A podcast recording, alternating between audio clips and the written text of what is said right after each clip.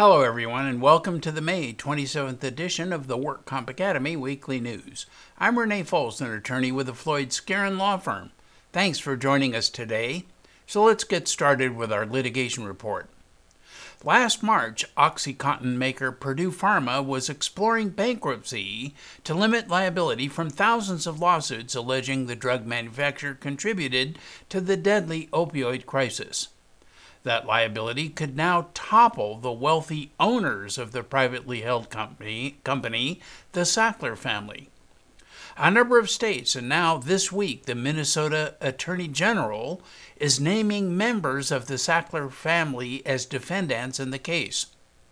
The Attorney General alleges that their misconduct led directly to damage and death in every community in Minnesota. He added that the family knew what they were doing and that they did it anyway, and he intends to hold them personally accountable for the harm they have done to the people of his state. He's seeking to add eight members of the Sackler family as individual defendants after finding that each played a role in allegedly deceptive marketing tactics at a granular level. He alleges that the Sackler family members attended sales meetings and directed compensation of Purdue's sales force in ways that encouraged inappropriate opioid prescriptions. He added that the family knew of the addictive power of opioids as early as 1999, but dismissed and withheld such information for years. The Sackler family described the lawsuit as baseless and a misguided attempt to place blame where it does not belong for a complex public health crisis. And Purdue Pharma notched a legal win this week when a North Dakota judge dismissed that state's claim that the company minimized risk and inflated the benefits of long term use of its narcotic painkillers.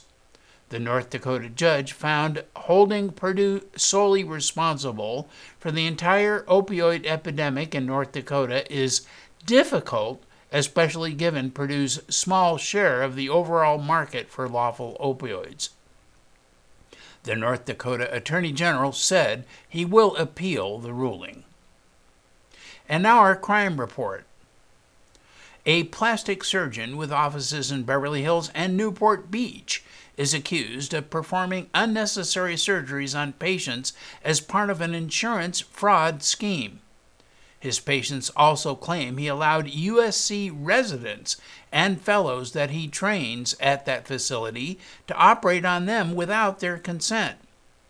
Dr. J. Calvert trains USC affiliated fellows through a fellowship program called the Marina Fox Aesthetic Surgery Fellowship. Natalie West, a former patient, is suing Dr. Calvert and USC for fraud and medical battery. West alleges she paid Dr. Calvert nearly $25,000 for a cosmetic rhinoplasty to fix the tip of her nose after a previous accident. According to her lawsuit, she had approximately 12 additional surgeries or medical procedures, many of which were performed by USC students, residents, or fellows, rather than by Dr. Calvert himself. She said Calvert told her the revision surgeries would be free of charge, given she had already paid him the $25,000 cash for the primary surgery. All of her surgeries were elective cosmetic surgeries, meaning they were not covered under insurance. But according to her lawsuit, she discovered that Dr. Calvert had fraudulently billed her insurance over $520,000 and fraudulently collected over $330,000 on top of accepting her $25,000 in cash for her first nose job. The lawsuit alleges that Dr. Calvert's routinely falsely diagnosed West with nasal airway obstruction, which is a scheme she says to portray her surgeries as medically necessary to her insurance so she could bill them. Calvert's attorney said the case will be vigorously defended and ultimately rejected by the court. But a second plaintiff, Michael Houston, alleges Dr. Calvert falsely diagnosed him with nasal airway obstruction several times. Although Dr. Calvert reported Houston was injured by a box falling on his nose, Houston alleges there was no accident, there was no box, and he went to Dr. Calvert because he did not like the way his nose looked. Houston says Calvert billed his insurance for over $150,000 for his surgery. And this is not the first time Calvert has faced allegations of fraud. Back in 2013, Calvert was accused with multiple felonies in Orange County and accused of fabricating documents and performing unnecessary surgery as part of an insurance fraud scheme. But in 2014, prosecutors dropped all charges against him after they say Calvert agreed to pay restitution and agreed to change his billing practices. A federal grand jury indicted 57 year old attorney Scott Norris Johnson of Carmichael charging him with three counts of false tax returns. Johnson allegedly owned and operated Disabled Access Prevents Injury Incorporated, DAPI, a legal res- uh, services corporation. He filed thousands of lawsuits naming himself as a plaintiff in these lawsuits and made claims under the Americans with Disabilities Act of 1990 and the California Disabled Persons Act and the California Unruh Civil Rights Act. Payments related to lawsuit settlements or awards are taxable unless they were paid on account of personal physical injury or physical sickness. Attorney Johnson allegedly underreported the taxable income he received from the lawsuit settlements and awards on his income tax returns. 48 year old Benjamin Zimbroff Darrow, a Daly City chiropractor, pleaded no contest to felony insurance fraud and other charges related to a food allergy test that he offered his patients. The test was not covered by insurance companies and has not been proven effective. he had been charged with insurance fraud, the unlicensed practice of medicine, illegal laboratory markup, and the theft of over $100,000, and he now faces up to two years in prison. Chiropractor Darrow operated three businesses out of the same office Darrow Chiropractic, Pacific Spine and Joint, and Coastside Medical. He often offered patients a food allergy test called ALCAT that involved drawing a blood sample in his office.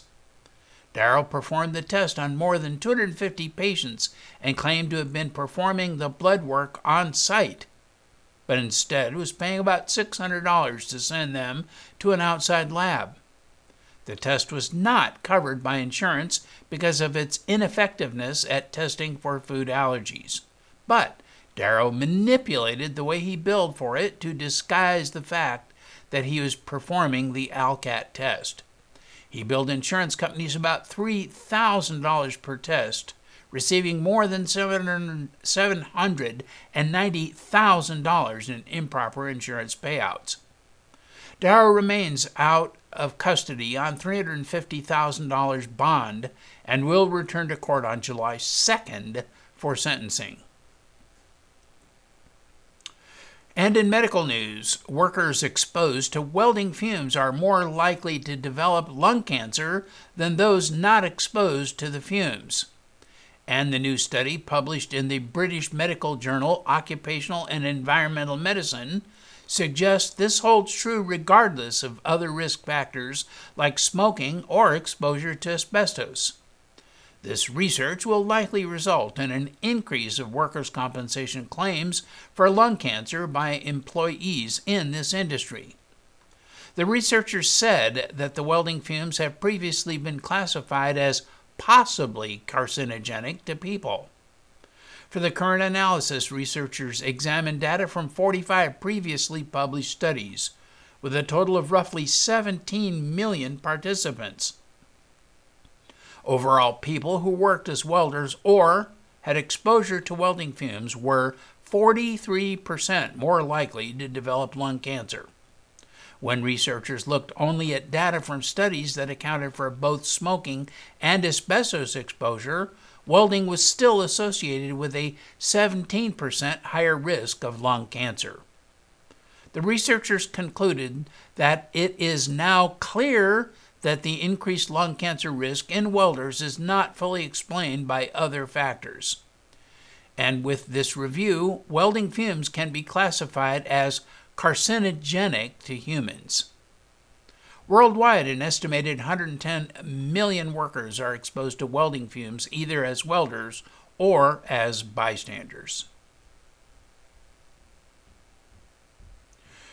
Researchers led by a team from the University of Texas Medical Branch at Galveston were able to dramatically reduce the pain of fibromyalgia patients with medication that targeted insulin resistance. This discovery could dramatically alter the way that some forms of chronic pain can be identified and managed. Although the discovery is very preliminary, it may lead to a revolutionary shift on how fibromyalgia and related forms of chronic pain are treated. Thus, the new approach has the potential to save billions of dollars to the healthcare system and decrease many people's dependence on opiates for pain management. The team of researchers were able, for the first time, to separate patients with fibromyalgia from normal individuals using a common blood test for insulin resistance or prediabetes. They then treated the fibromyalgia patients with a medication targeting insulin resistance, which then dramatically reduced their pain levels. Fibromyalgia is one of the most common conditions causing chronic pain and disability. The global economic impact of fibromyalgia is enormous. In the U.S. alone, and related healthcare costs are about $100 billion each year. Despite extensive research, the cause of fibromyalgia is unknown, so there's no specific diagnostics or therapies for this condition other than pain reducing drugs. Earlier studies discovered that insulin resistance causes dysfunction within the brain's small blood vessels. Since this issue is also present in fibromyalgia, researchers investigated whether insulin resistance is the missing link in this disorder. They showed that most, if not all, patients with fibromyalgia can be identified by their A1C levels, which reflects average blood sugar levels over the past two to three months. Prediabetics with slightly elevated A1C values carry a higher risk of developing central brain pain, a hallmark of fibromyalgia and other chronic pain disorders. For the fibromyalgia patients in the study, metformin, a drug developed to combat insulin resistance was added to their current medications. They showed dramatic reductions in their pain levels. A team of internet entrepreneurs in downtown Manhattan wants to revolutionize how Americans get prescription drugs. Their company, Blink Health, has a crazy idea. Let drug prescription customers shop for the best deal. The founders of Blink Health seek to eliminate the middleman and comparison shop at their website to see if you can get a better deal than what's being offered by the insurance plan or the drugstore. Blink Health claims that the pharmacy business remains largely untouched because customers have not easily been able to shop online for a better price. People who are buying drugs the way they bought them in the pre digital age which is at the drugstore. The dominant middlemen are the pharmacy benefit managers, or PBMS, which are hired by private and government health insurance plans to administer drug benefits. Dozens of small PBMs once competed for business, but today, three large firms, Express Scripts, CVS Caremark, and Optum RX together control more than 75% of the market. Geoffrey Chaikin, together with his younger brother Matthew, started Blink Health in his downtown apartment four years ago. Today it has 600,000 customers and an office in Soho with 220 employees. To help them run the company, the Chaikins brought in veterans of online companies like Kayak, as well as the drug industry, including Bill Doyle, who'd spent decades working for Johnson & Johnson. Blink negotiates with drug manufacturers using its purchasing power to extract discounts off of the list price. Then, instead of collecting secret rebates or steering patients to a preferred drug, it posts all the discounted prices on its website. Instead of forcing patients to turn over their prescriptions to a pharmacist to find out what it will cost, Blink lets doctors and patients shop on the web before making a commitment to buy. For example, a month's supply for the generic version of Lipitor would typically cost more than $100 at CVS and more than $200 at Walgreens. At Blink's website, you can typically find the Lipitor generic priced under $9 and the Crestor under 12. If you buy it from Blink, you can get it delivered to your home or pick it up at a local drugstore. Independent pharmacies have been eager to work with Blink because it's simpler and more profitable than dealing with insurance plans. The prices of most medical procedures and hospital stays are as complex and opaque as they are for prescription drugs, and are ripe targets for these emerging disruptive technologies. Drug costs and utilization were both down for workers' comp payers in 2018. Combined with tighter regulatory control, this trend helped to reduce drug spend by nearly 4% over 2017. That was the key takeaway from myMatrixx's 2018 Workers' Compensation Drug Trend Report. Brand name versions of the most common drugs prescribed to injured workers are 65% more expensive today than they were in 2014. Generics, on the other hand, have dropped 35% in price over the same time period. Together, lower prices and higher utilization of generics have driven an overall 0.9% reduction in unit costs. Between 2019 and 2022, a number of brand name drugs will also lose patent protection, opening the door for manufacturers to bring more generic versions to market. Nine of these are indicated for pain and inflammation, and thus represent potential new alternatives to opioids as payers shift away from addictive painkillers.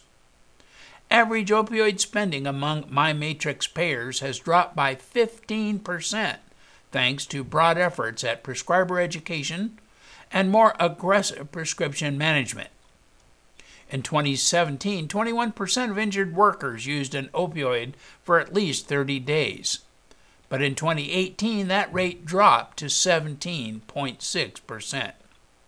Utilization among both NSAIDs and gabapentin, another non opioid alternative, increased slightly suggesting that prescribers are beginning to favor these non addictive pain management drugs over opioids. The use of compound medications has been significantly curtailed to the point where they are nearly extinct in the world of workers' comp. Utilization has decreased 24% since 2017, driving a 43% reduction in spending. In 2018, only 0.2% of medications were compounded creams. And in regulatory news, Congresswoman Katherine Clark and Congressman Hal Rogers released a report claiming that Purdue Pharma funded organizations, people, and research to influence the World Health Organization opioid prescribing recommendations. The report reveals that two WHO guidelines released in 2011 and 2012 contain dangerously misleading and, in some instances, outright false claims about the safety and efficacy of prescription opioids. Alarmingly, these guidelines mirror Purdue's marketing strategies to increase prescriptions and expand sales. The report uncovers that in 2011, the World Health Organization published a guidance document called Ensuring Balance in National Policies on Controlled Substances, which was guidance for availability and accessibility of controlled medicines. In addition to other falsehoods, the guidance repeats Purdue's disproven claim that dependence occurs in less than 1% of patients.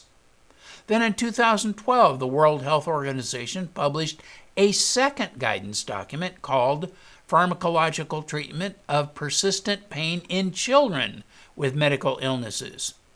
It claimed that there is no maximum dosage of strong, op- of strong opioids like Oxycontin for children.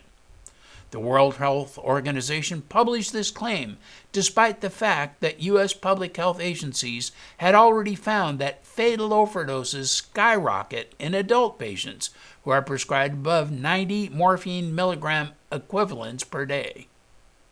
The congressional report claims that the World Health Organization appears to be le- lending the opioid industry its voice and credibility, and as a result, a trusted public health organization is trafficking dangerous misinformation that could lead to a global opioid epidemic.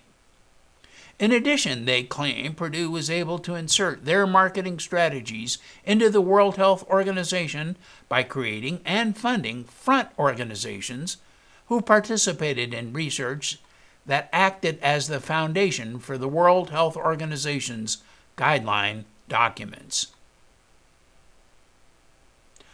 And in other news, CompWest Insurance is continuing its expansion in California and the West. It is adding more than 50 new classifications that broaden its workers' compensation appetite in construction, manufacturing, and other areas. This is the largest class code expansion and the sixth consecutive year its appetite has eh, been expanded. CompWest's current class expansion broadens the company's ability to write new business. The rollout will take place in three phases through August. CompWest focuses on mid sized businesses in healthcare, hospitality, manufacturing, professional services, construction, retail, and wholesale services. CompWest Insurance is part of the Accident Fund Holdings, which is a workers' compensation insurance holding company conducting business through four operating units in the U.S. Accident Fund Companies, located in Lansing, Michigan, United Heartland, located in New Berlin, Wisconsin, CompWest, located in San Francisco, and Third Coast Underwriters, located in Chicago. Accident Fund Holdings is a, one of the largest privately held monoline workers' compensation carriers in the country. The company was founded in 1912 as a Michigan accident fund. Accident Fund Insurance Company of America operates as a subsidiary of Blue Cross Blue Shield of Michigan Incorporated. So that is all of our news and events for this week. Please check our website daily for news updates, past editions of our news, and much more. And remember, you can subscribe to our weekly news podcasts and special reports using your iPhone, your iPad, or your Android device by searching for the WorkComp Academy with your podcast software. And we also publish a daily flash briefing on the Amazon Alexa Echo platform. Search for Workers' Compensation News on Amazon. Again, I'm Renee Foltz with Floyd Skeren, Manukian, Langevin. Thanks for joining us today, and please drop by again next week for more news.